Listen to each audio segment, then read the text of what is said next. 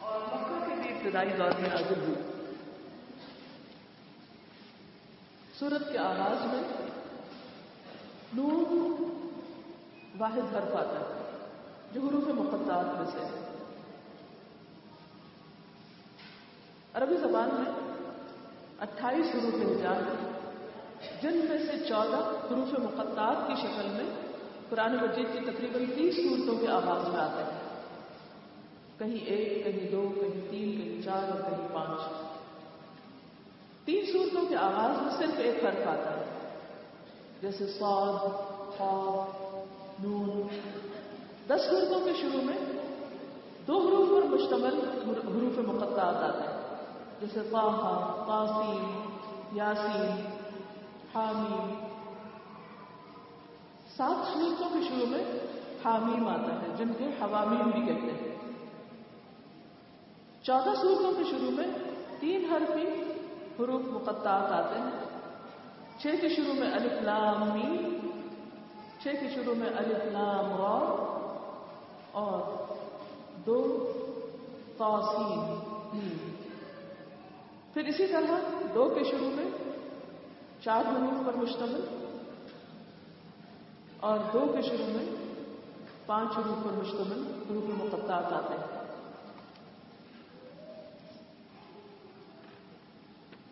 قرآن مجید عربی زبان میں نازل ہوئے اور اس کے جتنے بھی حروف ہیں، الفاظ ہیں، کلمات ہیں، جملے ہیں، آیات ہیں، صورتیں ہیں، یہ انہی حروف سے مل کر بنی۔ اگر ان حروف کو الگ الگ کر دیا جائے تو مانا ہماری سمجھ میں نہیں آتا۔ لیکن انہی حروف پر مشتمل جب بامانی الفاظ بنتے ہیں اور صرف الفاظ نہیں بلکہ ان سے پورے پورے جملے بنتے ہیں، آیات بنتی ہیں۔ تو ان آیات پر مشتمل صورتیں ہیں اور صورتوں پر مشتمل قرآن مجید ایسی کتاب کہ جس نے اس وقت کے بڑے بڑے زبانداروں کو چیلنج کیا اور لاجواب کر کے رکھ دیا کہ اگر تمہیں اس کتاب میں کوئی شک ہے ان کن تم فی رئی بما نزلنا على عبدنا، فأتوا بسورة من مثله تو جاؤ اس جیسی ایک صورت بنا لو ودعوا شهداءكم اپنے مددگاروں کو بلا لو۔ ان کن تم صادقین، اگر تم سچے ہو۔ قرآن مجید، جو حروف کلمات، آیات پر مشتمل ہے اس نے اپنے دور کے لوگوں کو زبردست چیلنج کیا کہ اگر تمہیں کسی بھی قسم کا کوئی شک ہے، کیونکہ کتاب کے شروع میں کہہ دیا گیا کہ لال کل کتاب لا رہی بفی یہ وہ کتاب ہے جس میں کوئی شک ہے ہی نہیں۔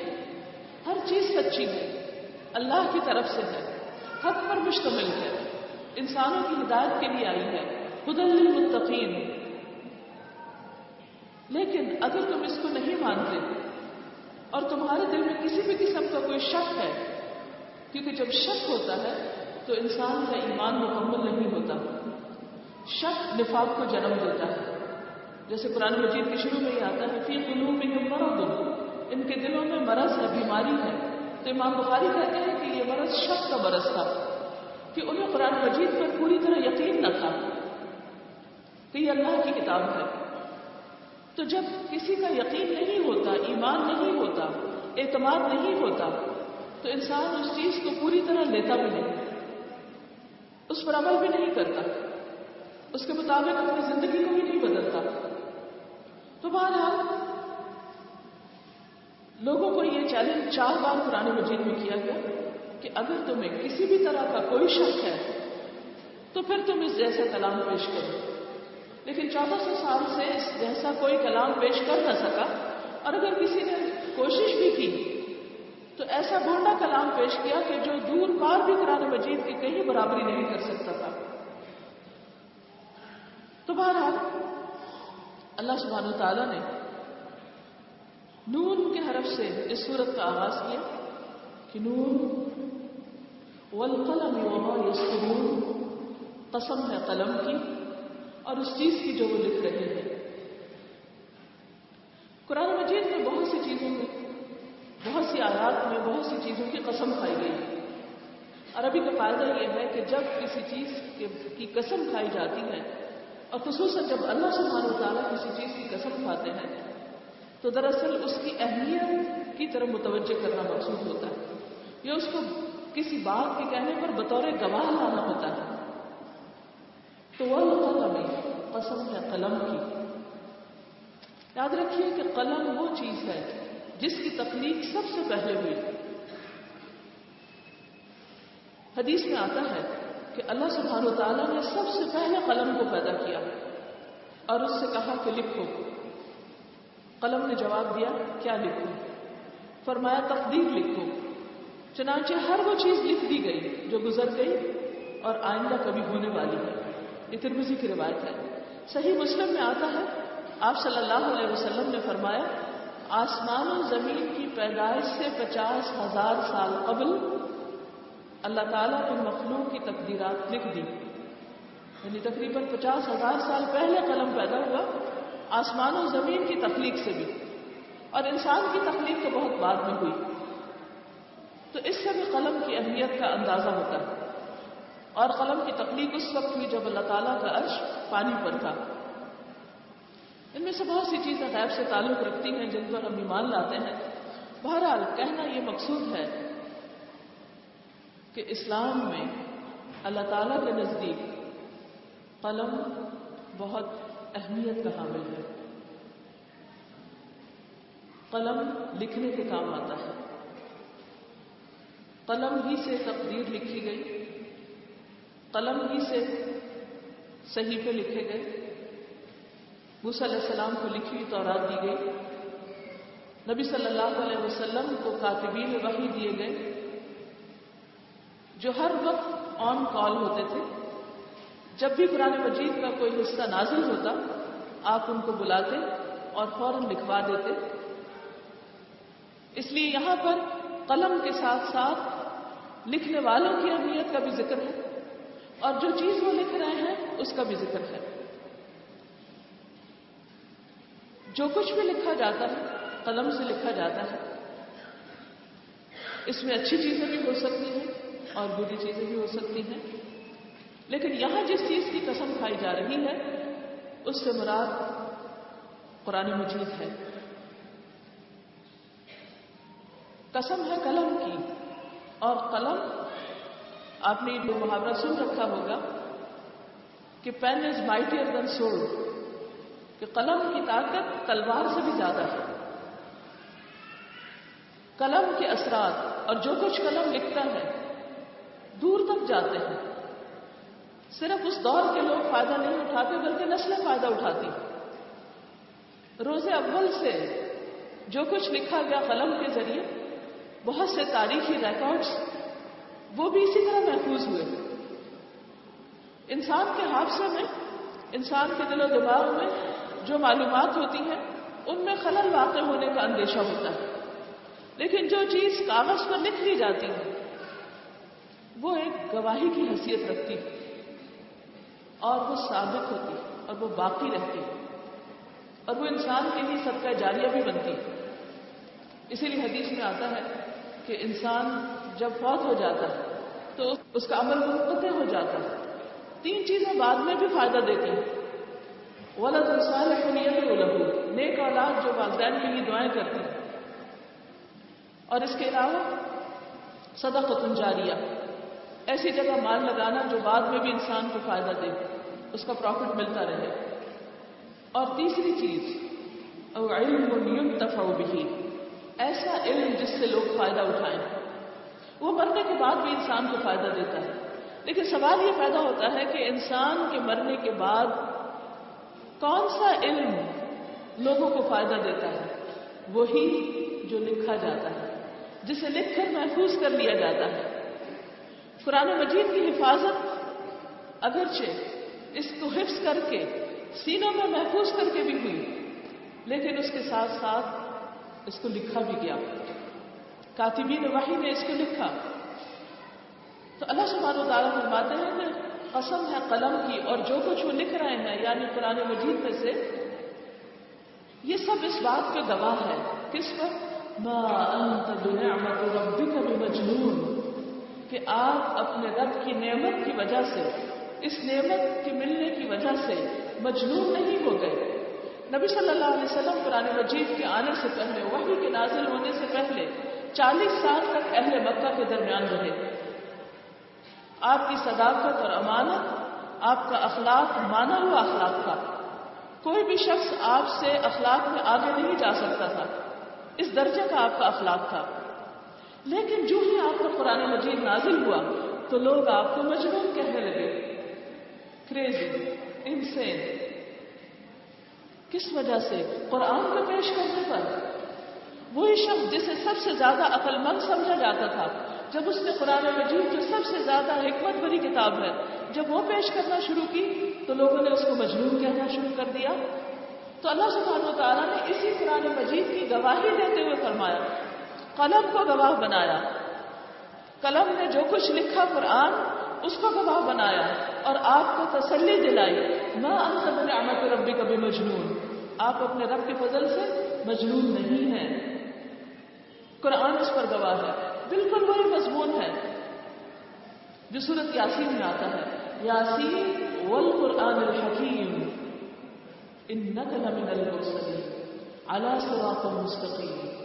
قسم ہے حکمت بھرے قرآن کی کہ آپ سیدھے رستے پر ہیں۔ اور اس کی گواہی کون دیتا ہے؟ قرآن دیتا ہے۔ تو قرآن مجید ایسی کتاب ہے۔ کہ جو حکمت بھری باتوں پر مشتمل ہے، اس کا ایک ایک لفظ اس کی ایک ایک آیت اپنے اندر بے شمار معنی رکھتی ہے، بہت ڈیپتھ رکھتی ہے۔ اس سے نہ صرف یہ کہ انسان کا ظاہر سمرتا ہے، نہ صرف یہ کہ معاشرہ سمرتا ہے، بلکہ انسان کا اخلاق سمرتا ہے۔ انسان کا تزکیہ ہوتا ہے، انسان کا اندر بدلتا ہے۔ انسان خدا کا مطلوبہ انسان بن جاتا ہے۔ اور یہی قرآن کا اصل معجزہ ہے۔ یہی قرآن کا اصل خلاصہ ہے کہ اس نے ذہنوں کو بدل ڈالا، لوگوں کی تقدیر کو بدل ڈالا، لوگوں کے طرز زندگی کو بدل ڈالا۔ دنیا میں کسی بھی ایک کتاب نے قرآن کے علاوہ ایسے اثرات پیدا نہیں کیے جو اثرات قرآن کے ہوئے۔ اس لیے اللہ سبحانہ تعالیٰ نبی صلی اللہ علیہ وسلم کو تسلی دے رہے ہیں کہ آپ بلا خوف اس کتاب کو پیش کرتے جائیے۔ اگر وقتی طور پر آپ پر الزامات لگ رہے ہیں، تو یہ کتاب خود گواہی دے گی اور آپ پر آنے والے سارے الزامات کو دھو دے گی۔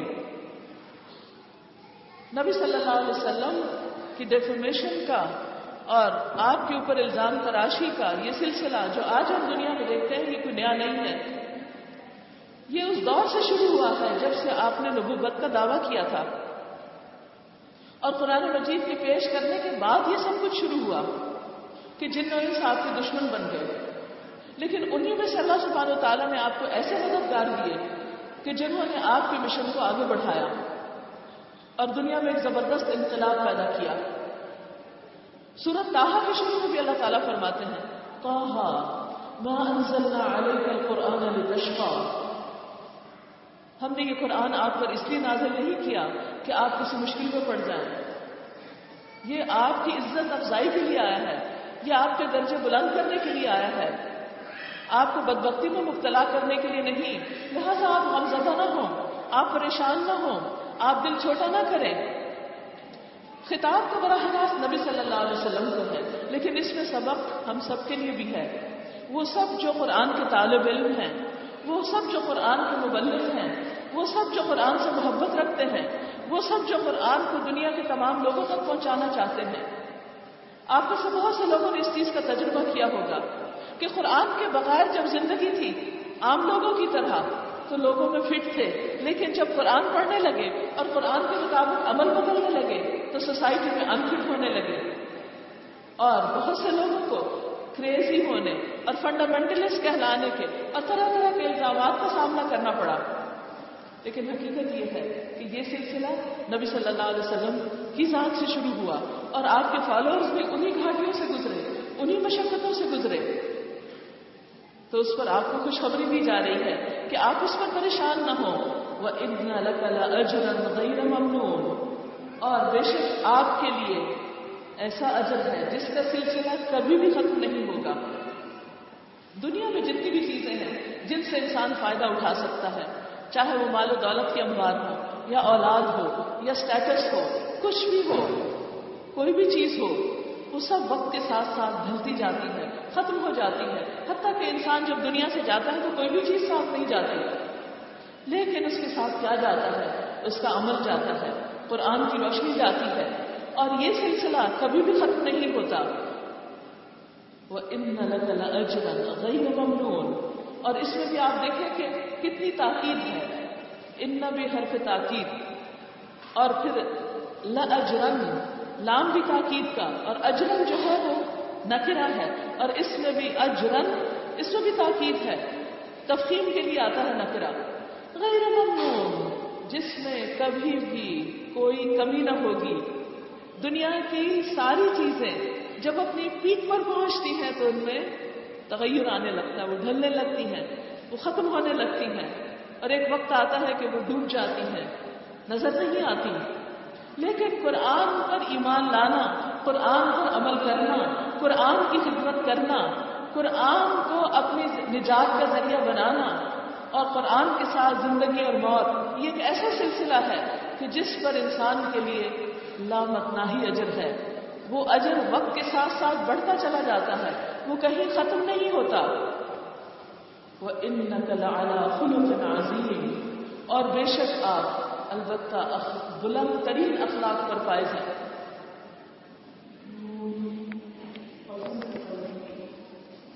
اور جو کچھ وہ لکھ رہے ہیں۔ آپ اپنے رب کی نعمت کی وجہ سے یعنی قرآن کے ملنے کی وجہ سے مجبور نہیں ہیں۔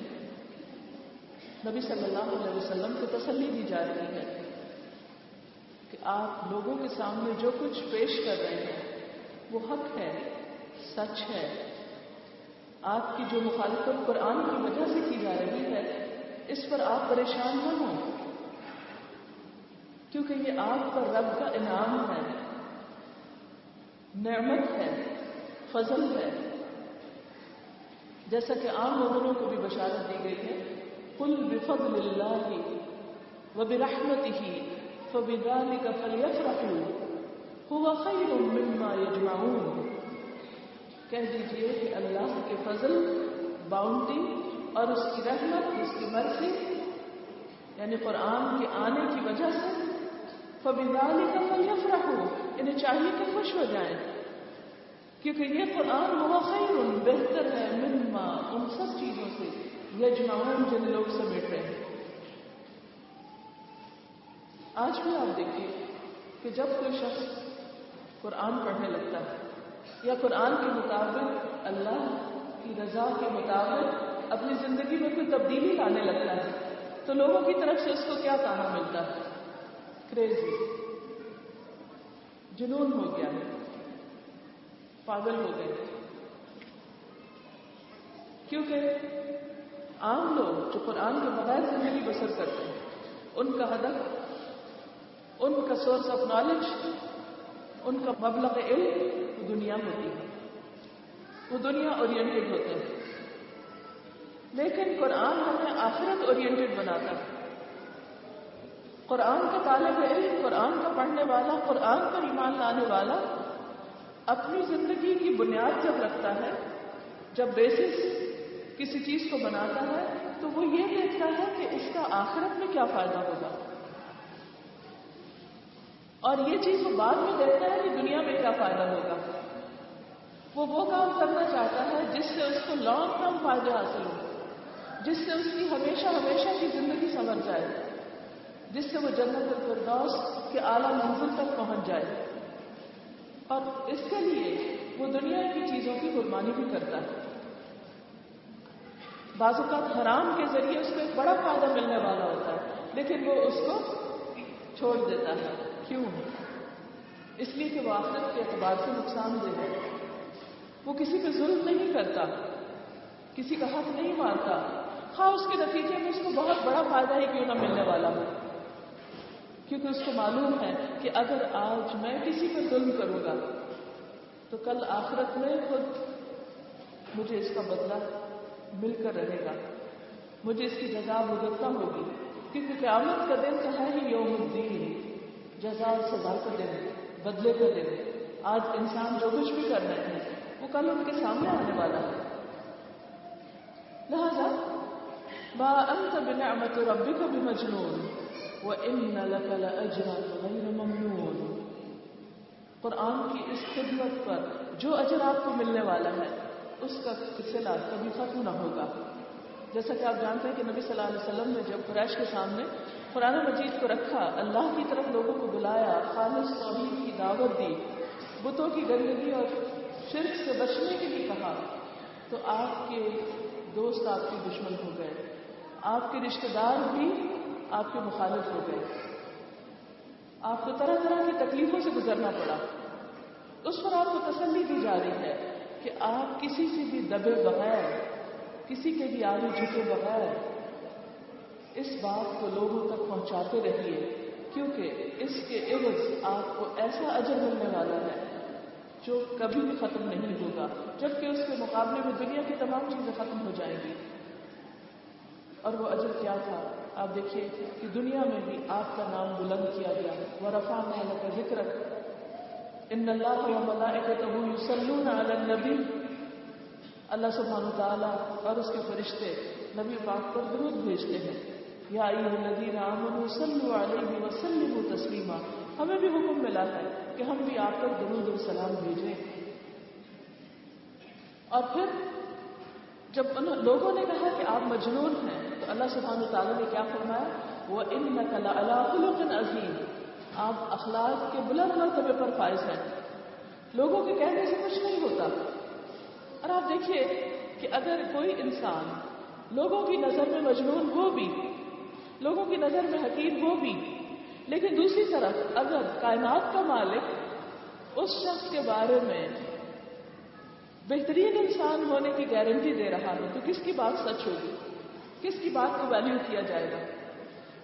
اگر کوئی شخص پوری دنیا بھی اس کی مخالفت کرے، پوری دنیا کے لوگ بھی اس کے خلاف ہو جائیں، اس پر باتیں بنانے لگے، اس کے لیے زندگی حرام کرنے لگے، لیکن اگر ایک اللہ جو اس کائنات کا رب ہے، خالق ہے، مالک ہے، وہ اگر اس انسان سے راضی ہے، وہ اس انسان سے خوش ہے تو یہ شخص پوری دنیا کی مخالفت کے باوجود بھی کامیاب ترین انسان ہے خوش قسمت ترین انسان ہے۔ یہاں بھی یہی بتایا جا رہا ہے کہ آپ فکر نہ کریں، غم نہ کریں۔ اگر کچھ لوگ آپ کے خلاف ہیں، تو آپ دیکھیں کہ رب کائنات آپ کو کیا، آپ کے بارے میں کیا گواہی دے رہا ہے کہ ان نقل خلوق عظیم، کہ آپ اخلاق کی بلندیوں پر فائز ہیں۔ ایک ہوتا ہے خلوق حسن اور ایک ہوتا ہے خلوق عظیم۔ بہترین اخلاق اور یہاں پر خلق عظیم یعنی عظیم ترین اخلاق۔ یعنی انسان کا رویہ ایسا ہو جائے کہ وہ لوگوں کے رویے سے عظیم ہو جائے، اوپر اٹھ جائے، بلند ہو جائے۔ کچھ لوگ ایسے ہوتے ہیں کہ اگر آپ ان کے ساتھ اچھا کریں تو وہ بھی آپ کے ساتھ اچھا کرتے ہیں لیکن کچھ لوگ ایسے ہوں گے کہ آپ ان کے ساتھ اگر برا بھی کریں تو وہ جواب میں اچھا کریں گے۔ وہ لوگوں کے رویے کے تابع نہیں ہوتے۔ نبی صلی اللہ علیہ وسلم کے ساتھ کوئی شخص کسی بھی طرح معاملہ کرتا اچھا کرتا یا برا کرتا؟ کیسا بھی پیش آتا؟ لیکن آپ اس کے ساتھ بہترین معاملہ کرتے آپ کا رویہ، آپ کا اخلاق، آپ کا معاملہ بہترین معاملہ ہوتا۔ آپ کے اخلاق کی گواہی آپ کے گھر والوں نے دی۔ حضرت عائشہ رضی اللہ تعالیٰ عنہ سے پوچھا گیا کہ آپ کا اخلاق کیسا تھا؟ تو فرمایا کہ کام کو قرآن آپ کا اخلاق قرآن تھا یعنی آپ چلتا پھرتا قرآن تھے۔ بہترین اخلاق کی بنیاد کیا ہے کہ انسان کے قول اور فعل میں تضاد نہ ہو، دو رخا انسان نہ ہو، قابل اعتماد ہو، جو کہے وہ کر کے دکھائے، جس کی بات سچی ہو، جس کا وعدہ پکا ہو، جو اپنے رویوں میں کھڑا اور خالص ہو۔ نبی صلی اللہ علیہ وسلم کے بارے میں یہ گواہی حضرت عائشہ دیتی کہ جو قرآن آپ نے پیش کیا وہ صرف الفاظ کی حد تک نہیں تھا، وہ صرف ایک تقریب نہیں تھی۔ وہ کیا تھا؟ وہ آپ کا پورا عمل تھا۔ جو کچھ کہا، اس کی عملی تفصیل سب سے پہلے خود عمل کر کے دکھایا۔ اس میں جو بھی احکامات تھے، جو بھی تزکیے کی باتیں تھیں، جو بھی اخلاق کی باتیں تھیں، وہ سب آپ کے عمل میں تھی آپ کا کوئی بھی طریقہ قرآن کے خلاف نہیں تھا۔ اسی لیے ہم دیکھتے ہیں کہ قرآن مجید کے ساتھ ساتھ حدیث جو ہے، بہت سے لوگ قرآن اور حدیث میں وہ اس طرح فرق کرنے لگتے ہیں۔ وہ کہتے ہیں، جو قرآن میں آیا ہے وہ تو ہم مانتے ہیں، لیکن حدیث اس کو ہم نہیں مانتے۔ حالانکہ اگر دیکھا جائے تو حدیث کیا ہے؟ نبی صلی اللہ علیہ وسلم کی سیرت کیا ہے؟ قرآن ہی کی عملی شکل ہے۔ وہ قرآن سے کچھ الگ چیز نہیں ہے۔ عملی اعتبار سے وہ قرآن کی تفصیل ہے۔ وہ انزلنا علیہ کا ذکر لتبین للناس ما نزل الیہ ہم نے آپ کی طرف یہ ذکر اس لیے نازل کیا ہے تاکہ آپ لوگوں کو بیان کریں کہ ان کی طرف کیا اتارا گیا ہے۔ لہذا آپ نے قرآن پر خود عمل بھی کیا اور اسے لوگوں کی زندگیوں میں بھی نافذ کیا۔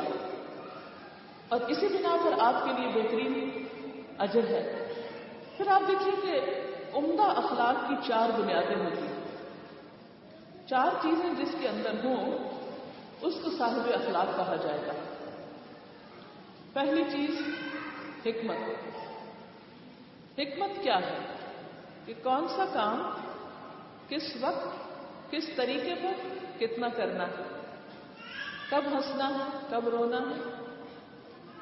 کب سونا ہے، کب اٹھنا ہے؟ کتنا سونا ہے؟ کہ نماز خزانہ کس طریقے پر سونا ہے؟ ہاتھ کہاں رکھنا ہے؟ پڑھنا کیا ہے؟ کس جانب پہ لیٹنا ہے؟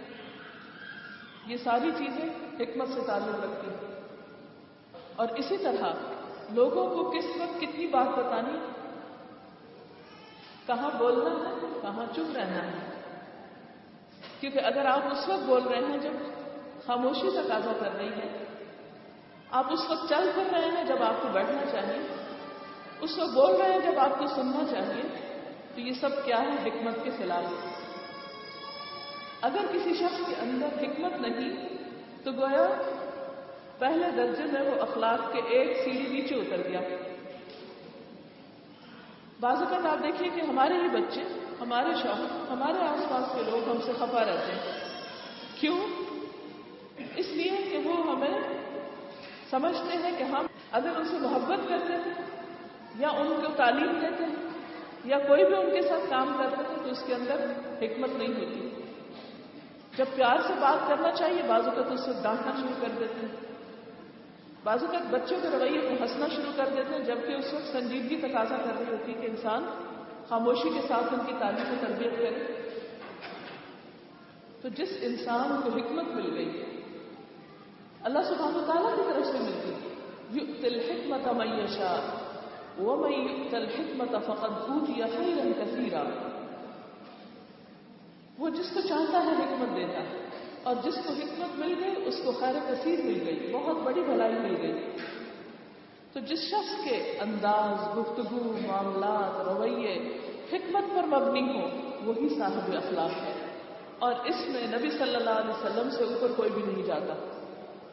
اس لیے اگر آپ چاہتے ہیں کہ آپ صاحب اخلاق ہوں تو اس کے لیے کیا ضروری ہوگا کہ ہم بھی آپ صلی اللہ علیہ وسلم کی سیرت کا مطالعہ کریں؟ آپ نے لوگوں کو تعلیم کیسے دی؟ کس وقت لوگوں کے ساتھ سختی کی؟ کس وقت آپ نے نرمی کی؟ ایک بہترین کتاب ہے غلطیوں کی اصلاح کا نبوی طریقہ۔ سب سٹوریز ہیں، چھوٹی چھوٹی کہانیاں ہیں کہ آپ صلی اللہ علیہ وسلم نے لوگوں کی غلطیوں کی اصلاح کیسے کی؟ ہم جب قرآن پڑھتے ہیں تو پھر ہمارا دل کیا چاہتا ہے کہ ہم گھر والوں کو پوری دنیا کو سکھا دیں؟ پھر وقت بے وقت اٹھتے، بیٹھتے، سوتے، جاگتے لیکچر دیتے چلے جاتے ہیں، دیتے چلے جاتے ہیں، جس سے لوگ ہم سے گھبرانے لگتے ہیں، ہم سے بھاگنے لگتے ہیں اور ہم اخلاق کے معاملے میں فیل ہو جاتے ہیں۔ نتیجہ کیا ہوتا ہے؟ کہ ہمیں سمجھ نہیں آتی کہ ہم تو ان کی خیر خائی کر رہے ہیں، لیکن وہ ہماری خیر خائی پر یقین نہیں رکھتے۔ تو اس کی ایک بہت بڑی وجہ حکمت کا نہ ہونا ہے۔ دوسری چیز، عفت، پاک دامنی باحیا ہونا۔ عام طور پر اخلاق کیا سمجھا جاتا ہے کہ انسان کسی سے مسکرا کے پیش آئے یا سلام کر لے یا آجزی اور ہیوملٹی کے ساتھ دوسروں کے ساتھ رویہ اختیار کرے۔ لیکن انسان کی زبان، اس کے رویے، ان سب کے اندر شرم و حیا کا خاص خیال رکھنا یہ اخلاق کا حصہ ہے۔ اسی لیے نبی صلی اللہ علیہ وسلم نے کبھی اپنی زبان سے، اپنے منہ سے ایسا لفظ نہیں نکالا تھا کہ جس سے، جس کے اندر بے حیائی ہو۔ سختی میں بھی، غصے کے وقت میں کسی بھی طور پر۔ آپ خوش گو نہ تھے، چیخنے چلانے والے نہ تھے۔ چیخ چلا کے بولتے نہیں تھے۔ تورات میں بھی آپ کی جو صفات بیان کی گئی ہیں ان میں بھی آپ کے بارے میں آتا ہے کہ آپ بازاروں میں شور مچانے والے نہیں تھے۔ اتنے ہی والیم سے بات کرتے تھے کہ جس سے دوسرے کو بات سمجھ میں آ جائے۔ نہ بہت کم اور نہ بہت اونچا، بلکہ لوگوں کے لیول پر، ان کی سطح پر۔ حتیٰ کہ بعض قبائل کے ساتھ انہی کے ڈائلیکٹ میں بھی بات کرتے تاکہ ان کو بات سمجھ میں آ جائے۔ آپ کے حیا کے بارے میں آتا ہے کہ آپ کسی کماری با حیات سے بھی زیادہ با حیات ہیں۔ پھر تیسری چیز، شجاعت، بہادری۔ یہ اخلاق کا ایک بہت بڑا حصہ ہے۔ حکمت اور عفت، شرم و حیا اس بات کا تقاضا کرتی ہے کہ انسان انسان کانفیڈنٹ بھی ہو بولڈ ہو۔ بولڈ ہونا اور بدتمیز ہونا دو الگ چیزیں ہیں۔ ضرورت کے وقت، حق بات بیان کرتے وقت خاموش نہیں رہنا چاہیے۔ کیونکہ ایسا ہونا بھی شیطان کا بھائی ہونا ہے، شیطان الاخرس۔ اور بلا وجہ باتیں کرنا شیطان الناطق، بولنے والا شیطان۔ ان دو کے درمیان کا رویہ اختیار کرنا ضروری ہے۔ امر بالمعروف اور نہیں انل منکر مسلمان کا ایک بنیادی فریضہ ہے۔ ہم سب پر لازم ہے کہ ہم دوسرے کو اچھی بات بتائیں اور برائی سے روکیں۔ یہ کام صرف اس وقت ہو سکتا ہے جب ہمارے اندر بہادری ہو۔ جرت ہو۔ بزدلی نہ ہو۔ نبی صلی اللہ علیہ وسلم نے جو دعائیں مانگی، ان میں آپ نے بزدلی سے بھی پناہ مانگی۔ آٹھ چیزیں ہیں جن سے آپ نے بچنے کی دعا کی ہے۔ اللهم إني أعوذ بك من الهم والحزن وأعوذ بك من العجز والكسل، وأعوذ بك من الجبن والبخل، وأعوذ بك من غلبة الدين وقهر الرجال. اللهم إني أعوذ بك من البخل، من الهم والحزن. اے اللہ، میں تجھ سے مدد چاہتا ہوں اور تیری پناہ چاہتا ہوں، کس چیز سے بچنے کے لیے؟ ہم سے۔ غم، فکر، پریشانی ڈپریشن ہر وقت افکار میں گھرے ہونا، مستقبل کا خوف، ماضی کی پریشانیاں، موجودہ حالات کے کے بارے میں دل کا ہر وقت ملول رہنا۔ اللہ کے رسول صلی اللہ علیہ وسلم نے اس سے پناہ مانگی کہ اللہ تو اس سے بچا۔ کیونکہ جب کسی انسان کے دل میں ہم ہوتا ہے تو وہ اس کے چہرے سے ٹپکنے لگتا ہے۔ جب ہم ہر ایک ہر وقت کسی سے بات کرتے وقت ہمارے چہرے پہ پریشانی کے آثار ہوں، غم کے آثار ہوں، فکر چھائی ہوئی ہو، ہوائیاں اڑی ہوئی ہو تو ہم باخلاق نہیں ہو سکتے۔ اس کے ساتھ ہم حزن، غم، دوسروں کا غم، میرے بچے کا کیا ہوگا؟ میرے بہن بھائیوں کا کیا ہوگا؟ ماں باپ بوڑھے ہو رہے ان کا کیا بنے گا؟ اس کا غم، اس کا غم، ساری دنیا کے غم ہم نے پال رکھے۔ جب انسان اللہ پر توکل کرتا ہے اور سمجھتا کہ رازق وہ ہے، سب سے بڑا خیال رکھنے والا وہ ہے، ہمیں اس نے دیا ہے، ان کو بھی وہی دینے والا ہے۔ جب ہم بچے سے تھے کس نے پالا، کس نے انتظام کیا؟ ماں کے پیٹ میں رزق کا بندوبست کس نے کیا؟ پیدا ہوتے ہی رزق کا بندوبست کس نے کیا؟ اس نے کیا۔ وہ آج تک جتنی بھی میری عمر ہے، اس نے مجھے رزق دیا ہے۔ وہ آج بھی دے رہا وہ کل بھی دے گا۔ اس لیے ہم اور حسن دو ایسی بیماریاں ہیں کہ جن کی موجودگی میں انسان کبھی بھی صاحب اخلاق نہیں ہو سکتا۔ پھر اسی طرح ولجل ول بخل بزدلی سے پناہ مانگی اور بخل سے پناہ مانگی۔ بزدلی کیا ہے؟ کہ انسان لوگوں سے ڈرتا رہے۔ اور جہاں حق بات کہنی چاہیے، وہاں بھی نہ کہے۔ یا یہ ہے کہ بے حیا ہو جائے اور جو نہیں کہنا چاہیے وہ بھی کہہ ڈالے اور اسی طرح بخل، دل کی تنگی۔ دل کی تنگی میں، تنگی یعنی بخل مال کا بھی ہوتا ہے اور دل میں بھی ہوتا ہے۔ جب انسان کی نظر کوتا ہوتی ہے، جب اس کی سوچ چھوٹی ہوتی ہے، اس کا دل چھوٹا ہوتا ہے، اس کا ضرب چھوٹا ہوتا ہے، تو اس کا نقصان کیا ہوتا ہے؟ کہ انسان کسی کے لیے وہ نہیں چاہ سکتا جو وہ اپنے لیے چاہتا ہے۔ اور اسلام میں اخلاق کے لیے انتہائی ضروری ہے، جو کہ ایمان کے ساتھ جڑا ہوا ہے۔ اسلام میں ایمان، اخلاق، عبادات، معاملات الگ الگ چیزیں نہیں یہ ایک ہی درخت کی مختلف شاخ بنیاد میں اگر ایمان ہے، تو ہی وہ اخلاق کو سینچے گا۔ کیونکہ جو چیز انسان اللہ کے لیے کرتا ہے، وہی پائیدار ہوتی ہے۔ جو صرف لوگوں کے دکھاوے کے لیے اور لوگوں سے واہ واہ اور لوگوں کے اپریسیشن کے لیے کرتا ہے، وہ کبھی باقی نہیں رہتی جب لوگوں کے رویے کے تابع ہو کے کرتا تب بھی اس کا اخلاق باقی نہیں رہتا۔ تو بہرحال نبی صلی اللہ علیہ وسلم نے فرمایا، کوئی شخص اس وقت تک مومن نہیں ہو سکتا، جب تک وہ اپنے بھائی کے لیے وہی نہ پسند کرے جو اپنے لیے پسند کرتا ہے۔ یہ ہمیں اخلاق کا معیار دے دیا گیا۔ لیکن جس شخص کے اندر بخل ہوتا ہے، وہ کبھی بھی کسی بھی قیمت پر دوسرے کے لیے وہ پسند نہیں کرتا جو وہ اپنے لیے کرتا ہے۔ وہ ساری خیر اور بھلائی کو اپنی ذات تک محدود کر لیتا ہے اور جب دوسروں کو دینے کا وقت آتا ہے تو تعویلیں کر لیتا ہے۔ اس کو اپنے اندر اپنی ضرورت تو معلوم ہو جاتی ہے، دوسروں کی ضرورت وہ پہچانتا نہیں ہے۔ اگر ہم صرف اس ایک اصول پر عمل کریں کہ جو اپنے لیے چاہتے ہیں، وہی دوسروں کے لیے چاہیں تو زندگی بہت آسان ہو جائے۔ ہمیں لوگوں کی بہت سی ایسی باتیں جو ناپسند ہیں پسند آنے لگے۔ جن باتوں پر ہم دوسروں کو پڑھتے ہیں، ان کو کریٹیسائز کرتے ہیں، ان کو کنڈیم کرتے ہیں، ان کو ہم برا بلا کہتے ہیں، وہ چیزیں ہمیں خود بخود سمجھ میں آنے لگی اگر ہم دوسرے کی جگہ پر خود کو رکھ لیں، تو بہت سی چیزوں کی اصلاح ہو جائے۔ پھر وہ چیز جس سے آپ نے پناہ مانگی۔ اللہ من الحم والحزن والعجز والکسل، عجز اور کسل سے عجز کیا ہے؟ بے ہمتی اور کسل سستی۔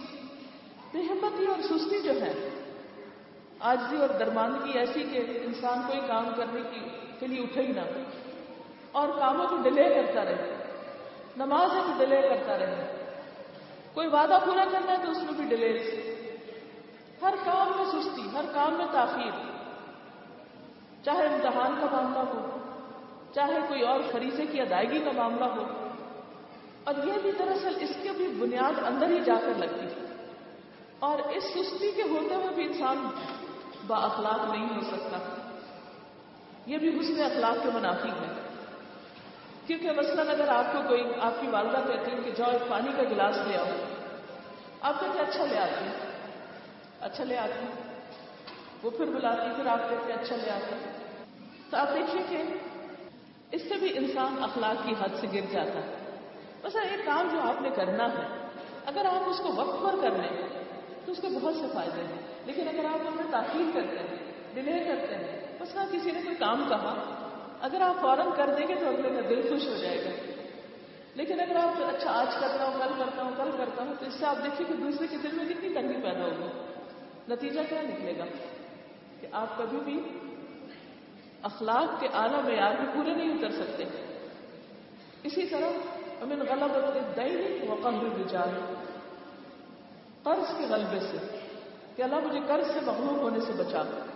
کیونکہ جب انسان مقروض ہوتا ہے، جب انسان قرض پہلے دب جاتا ہے، تو بھی اس کے اندر طرح طرح کے ہموم اور افکار پیدا ہو جاتے ہیں۔ لوگوں کی نظروں میں وہ گر جاتا ہے۔ لہذا اگر آپ اس وقت اچھے اخلاق کا مظاہرہ بھی کرتے ہیں تو دوسرے کیا سمجھتے ہیں کہ آپ صرف مطلب کی وجہ سے اچھا اخلاق پیش کر رہے ہیں؟ اور قہر رجال لوگ، لوگوں کا مجھ پہ غلبہ اور لوگ میرے اوپر اتنا مجھے پریشرائز کر دیں اور اتنا میرے اوپر چھا جائے کہ مجھے اپنے ہوش و ہوا سے باقی نہ رہے۔ یا یہ کہ ان کے رویے کے تابع ہو کر میں اچھا عمل کروں تو یہ بھی حسن اخلاق کے منافی ہے۔ تو نبی صلی اللہ علیہ وسلم نے ایک طرف جہاں پر صبر اور استقامت سے کام لیا عفت و حیا سے کام لیا، حکمت سے کام لیا۔ وہاں دوسری طرف آپ نے ایسی دعائیں بھی مانگی، اللہ تعالیٰ سے مدد مانگی۔ ان تمام چیزوں کو۔ اب آپ دیکھیے یعنی ان تمام چیزوں کا مقابلہ کرنے کے لیے جو انسان کو بد اخلاق بناتی ہیں